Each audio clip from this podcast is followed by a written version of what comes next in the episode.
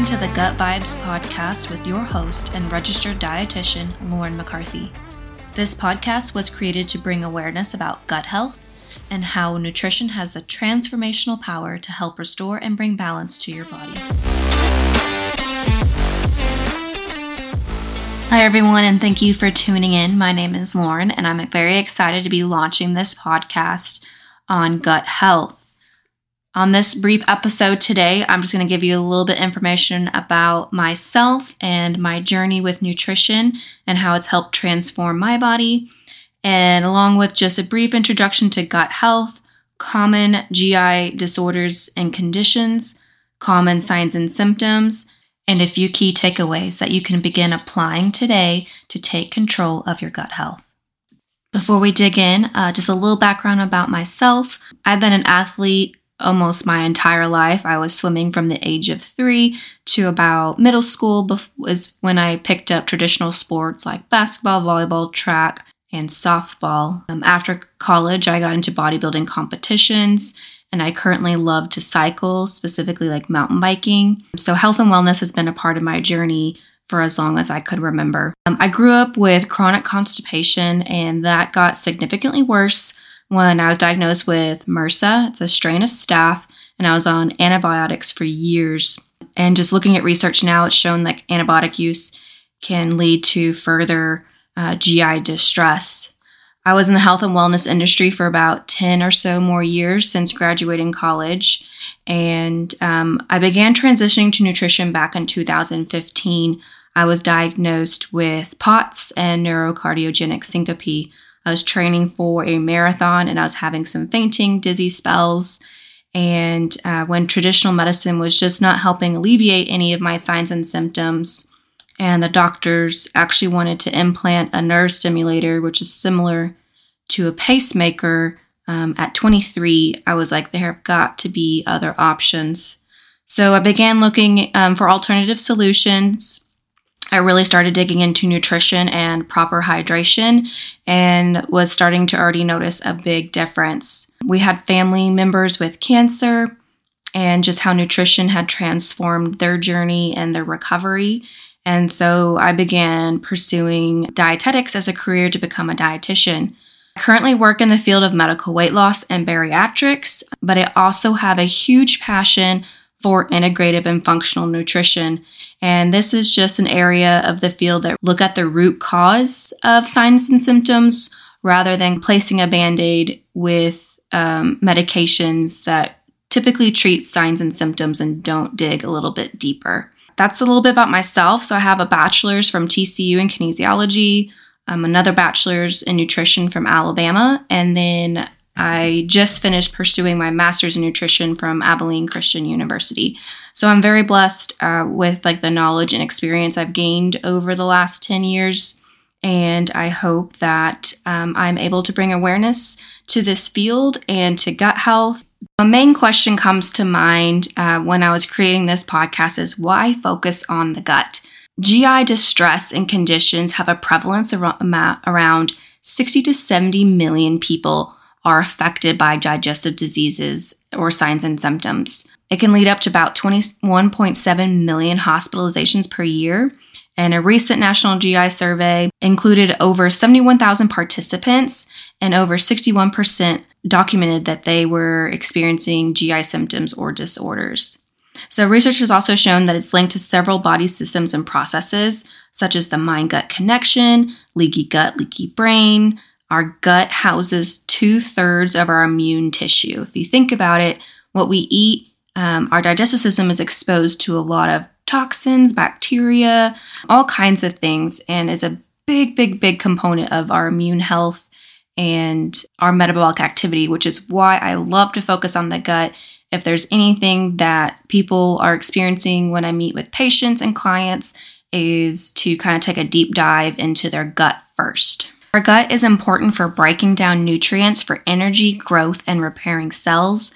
We have really five main functions in the gut. One is digestion, that's the mechanical and chemical breakdown of our food um, into those nutrients that can be absorbed into the GI tract, transported in our blood, and be delivered to the tissues that it needs for energy, growth, and repair. Motility is another important function. This is the movement of food through the GI via muscular contractions known as peristalsis. Uh, there are some GI disorders that have a lot to do with motility, if it's too slow motility or too fast. Um, absorption is another key function. This is the movement of food and nutrients from the GI into our extracellular fluid that's later transported to our blood. Secretion, that's the movement of like ions and water into the lumen from the extracellular fluid, or even like the release of substances such as enzyme, mucus, hormones that are used for aid in the digestion process. And lastly is our excretion, and that's where undigested and unused food and nutrients aka our waste products, are removed from the body. Understanding the basic functions of the GI tract will help kind of paint the big picture of how common gut diseases and conditions are linked to those certain processes. Common gut diseases and conditions include GERD, celiac disease, inflammatory bowel disease, there's IBD such as Crohn's and ulcerative colitis, irritable bowel disease, and there's three forms there's constipation, diarrhea, and a mix, and that's a mix of both constipation and diarrhea. Diverticular disease includes uh, diverticulosis and diverticulitis. Dysbiosis has to do with our microbiome and like any imbalances there. Intestinal permeability, you'll probably have heard terms like leaky gut, small intestinal bacterial overgrowth, also known as SIBO, motility disorders, gut infections, parasites, and cancer, just to name a few. And an interesting thing is um, GI imbalance has also been found to be associated with other systemic conditions such as asthma, autism, autoimmune disease, uh, several skin diseases like eczema, psoriasis, dermatitis, uh, so when I see clients and patients coming with like rashes and just these skin conditions that are developing um, over time, I definitely dig into the gut. Fibromyalgia, multiple sclerosis, depression, mental health, obesity, type 2 diabetes. So those have a lot to do with those metabolic processes, infertility, cardiovascular health, sleep, and even kidney and liver diseases. Common signs and symptoms of gut imbalances um, that may arise are like depression, mood swings, fatigue, confusion, diarrhea, constipation, loose stools, nausea, vomiting, weight gain or weight loss, foul breath, foul smelling stools, inflammation, joint and abdominal pain, reflux, insomnia, blood in the stool is a big indicator, bloating, gas. And like I was saying earlier, like if you have a history of antibiotics, I definitely recommend kind of looking further into your gut. And so, this is just, like I was saying, a brief overview of gut health, but I want to leave a few key takeaways that you can begin um, applying today to help take control of that gut health. Uh, one is having a balanced diet, so getting a good portion of carbohydrates, protein, and fats into your diet, including a wide variety, kind of thinking eat the rainbow, all colors throughout the week. Exercise. Exercise is great for movement, just helping stimulate that gut and getting it moving. Increasing fiber in your diet. Daily recommendations around 35 to 40 grams. Staying hydrated. It's amazing what the body does when it's properly hydrated. Getting good quality sleep and then avoiding known food triggers and intolerances. So If you know that there's certain foods that you eat and you start to feel sluggish, developing rash or skin issues, gas, bloating, abdominal pain, go ahead and just start taking away those foods. See how you feel. Um, use a food journal to record your mood, um, your fatigue levels, how hungry you are.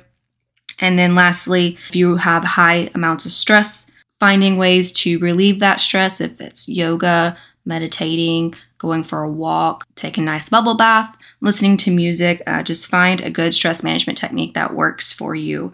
Uh, so, those are just a few key, key takeaways. If you feel like you are having more complicated symptoms and need to work with a registered dietitian and your healthcare provider, you can begin implementing more of like an elimination diet, which we're going to go over in our next few episodes is learning how to identify those root causes that influence GI dysfunction, such as stress, toxins, adverse food reactions, infections, and nutritional imbalances. I will go over the five primary categories of gut imbalances, and those are related to the functions that we discussed earlier so, digestion, intestinal permeability, dysbiosis, inflammatory and the, immune response, and the nervous system.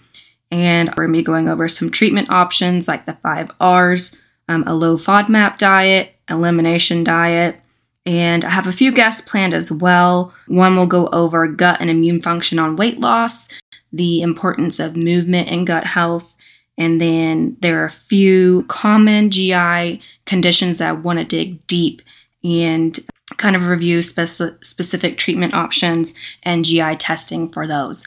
I just want to thank everyone for tuning in and listening. I'm really excited about this podcast.